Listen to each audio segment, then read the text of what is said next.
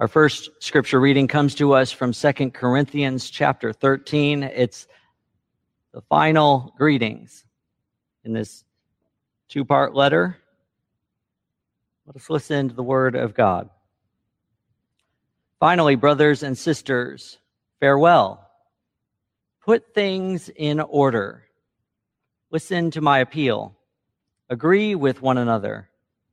Live in peace. And the God of love and peace will be with you. Greet one another with a holy kiss. All the saints greet you. Grace of the Lord Jesus Christ, the love of God, and the communion of the Holy Spirit be with all of you. This is the word of the Lord.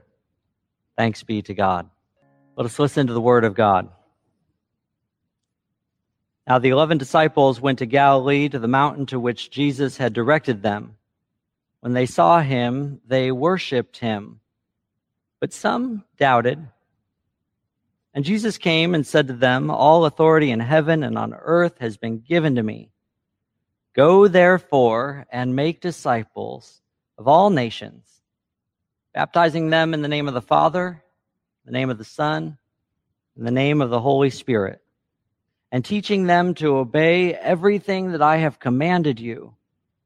And remember, I am with you always to the end of the age.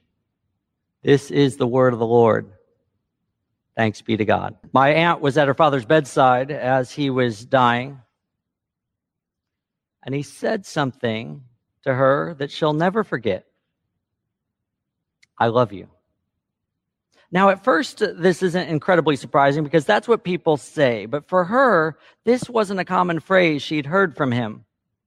In fact, she didn't know if she could ever remember him saying these words ever. She knew he cared about her and that he loved his family, but he was a man who didn't express his feelings, at least in words. He waited until he was at his deathbed. If he was going to save any last words to share with his daughter, I love you mattered more than any other words. Now, similarly, in our scripture reading today, we come to the very end of Matthew. Jesus has died and he's come back to life, and now he's sending his disciples off. All these years of disciple making have led to this very moment, knowing that one day he would hand things off to these apostles. Today, before he departs, he leaves them with a powerful command, one that still speaks to us as disciples of Christ. Go therefore and make disciples of all nations, baptizing them in the name of the Father and of the Son and of the Holy Spirit, and teaching them to obey everything that I have commanded you.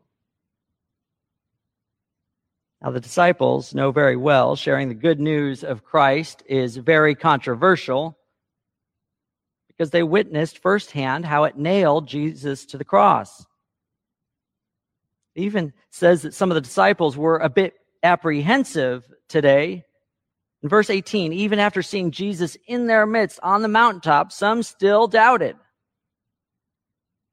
They had every right to be anxious about this next phase because they were on their own without Jesus, Jesus physically present with them. So it's in these last words that Jesus reassures his disciples. And remember, I am with you always the very end of the age. According to tradition, we know many apostles faced prison or were crucified, willing to risk everything to share the good news of Christ. And the only one who died a natural death was John, and his life still was filled with lots of risk last words Jesus spoke to them gave the apostles confidence and assurance to boldly share Christ's message, no matter the obstacles they were about to face. Much like my aunt being reassured by her father's love, I'm sure the disciples held these words close to their heart. Thomas Merton once wrote, I wonder if there are 20 people alive in the world now who see things as they really are. That would mean that there were 20 people who were free, who were not dominated or even influenced by any attachment to any created thing or to their own selves or to any gift of God. These 20, they are the ones who are holding everything together and keeping the universe from falling apart. Last words in Matthew should give us reassurance. To be like these 20, to risk everything. And yet it's very difficult to be set free in the face of adversity, isn't it? We still cling to our culture, to comfort, to our things, our possessions. Most of us as human beings, this is what we do. Except, of course, these fabulous uh, 20 and extraordinary people, just like the disciples worshiping Christ on a mountaintop filled with doubt. We, except for the 20 alive in the world today who are free, cling to the things of this world. We cling to our comfort and the status quo, to the shifting tides of power. We even cling to the church and our political views, to money and our jobs. We cling to quick fixes, putting family above everything else, shopping, addictions. We cling to education and status, and even to fear and anxiety. As human beings, whether we follow Christ or not, most everyone in our world, pastors included, aren't free. Even when Jesus Christ gives us this great commission to go out into the world, to make disciples of all nations, to teach Christ's commandments, reassuring us that we'll never be alone, somehow we're still imprisoned and unwilling to risk everything Yesterday, I turned 40. I honestly look forward to each year I age. I'm the guy at the restaurant who loves it when they announce my birthday, and yes, I love the attention. Now, I wanted one of those black balloons over the hill kind of birthdays, just like my dad uh, did and rolled with it. I was ready for it, but it just wasn't in the cards this year. Last week, someone gifted me a book by a seminary professor who marked his 40th year by taking 40 walks in a nature reserve, exploring the inevitability of death, the reality of his changing faith, and his changing sense of self. As I enter middle age, it's propelled me to go deeper spiritually through reading this book. And I wonder, what do I cling to? What holds me back? I literally have a pulpit to preach from, but there are many times when I shy away from difficult subjects, many times when I'm unwilling to risk everything, including my job, my financial security, my peacekeeping nature. Notice I didn't say peacemaking. Why am I not always free to preach the good news of Christ at any cost? I don't know how many of you ever watched the movie The Matrix. Neo, the main character, is given a choice of knowledge to learn the unpresent truth to, or to stay in blissful ignorance. The choice is shown by another character holding a red pill in one hand and a blue pill in the other. And Neo ends up taking the red pill of knowledge and it turns his world upside down. Now, about a year ago, I read a book called Waking Up White by Debby Irving. And after reading it, I awoke. No longer to blissful ignorance. I had taken the red pill of unpleasant truth and discovered that I'm part of the problem uh, of racial injustice. Every time I brought it up in a conversation, people became very defensive, I noticed. I discovered that systemic racism and mass incarceration are very charged and unnerving words for most people. But I still kept reading and watching more things about racial injustice, and I knew, I knew I had to do something. I wondered what, what could be helpful? How could I bring my congregation into the fold? How could I teach something that's so divisive in a 12 minute sermon? I kept racking my brain, trying to unwrap this unpleasant truth. After reading about mass incarceration and the broken judicial system, I figured out the most impactful, lasting change would probably have to be with children. And I also figured out the only way to get buy in, it must include a partnership. But, but because why would anyone with pigment in their skin trust a privileged white man like me? Because I sure wouldn't.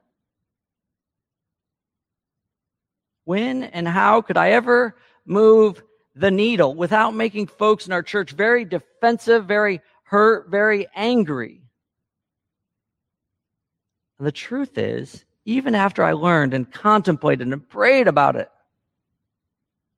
call everyone a good white racist, which is the jarring title of Kerry Connelly's book, it means this a good white racist is number one, a well intentioned person of European descent who is nonetheless complicit in a culture of systemic racism. And number two, a white person who would rather stay comfortable than do the work of anti racism. I ended up living into this definition. I took the red pill of knowledge and then I got distracted doing a, a zillion other important things in ministry. I'd go to a conference and read a new book or watch another movie and wonder again, how could I weave these words so delicately and powerfully to strike a nerve to change this broken system that we live in without offending or ticking off everyone? It's true. I mostly just chickened out. But things are changing today. Our country can't breathe. It can't breathe like this for very much longer. There's no convincing people today that there's this systemic racism. We see it. We're part of it. And we must repent of our brokenness, repent of the powers of this world that we cling to. For it's the only way to transformation and for God's kingdom of mercy and justice to unfold. And then after we repent, we must go out into the world, teach, living out Christ's commission, willing to risk everything to share the good news of Christ. And as Hebrews 12, 1 says, to lay aside the sin that clings so closely. Today, I'm one day over the hill. And I'm not afraid to claim that I'm a good white racist and to tell you too that you are. Today I'm preaching from this pulpit, unafraid to share the truth of Christ, unwilling to shy away from difficult subjects, willing to make you uncomfortable and willing to risk everything. Today we're reminded by Christ that there's nothing to fear, that we'll never be alone, especially when we teach Christ's commandments to love God and to love our neighbors. And I hope you're willing to risk everything too, to hold me accountable because this freedom might not last for very long. I will start clinging to the ways of the world again, clinging to sin. I'll get distracted. I'll chicken out. I need your encouragement, just like you need mine, to be willing to risk everything, to live out Christ's great commission. We turn to the last verses of Matthew, and instead of an ending, we discover it marks a beginning for Christ's apostles to take that red pill of knowledge the unpleasant truth, to be bold, to be willing to risk everything. We too are still at the beginning of this process, still learning how to be free. For it's time to push that number of free men and women in our world way above 20 as we go out into this world Even though I've just entered midlife, I still have a lot to learn.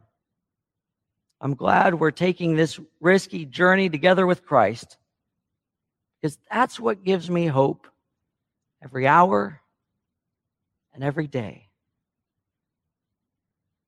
name of the Father and of the Son and of the Holy Spirit. Amen.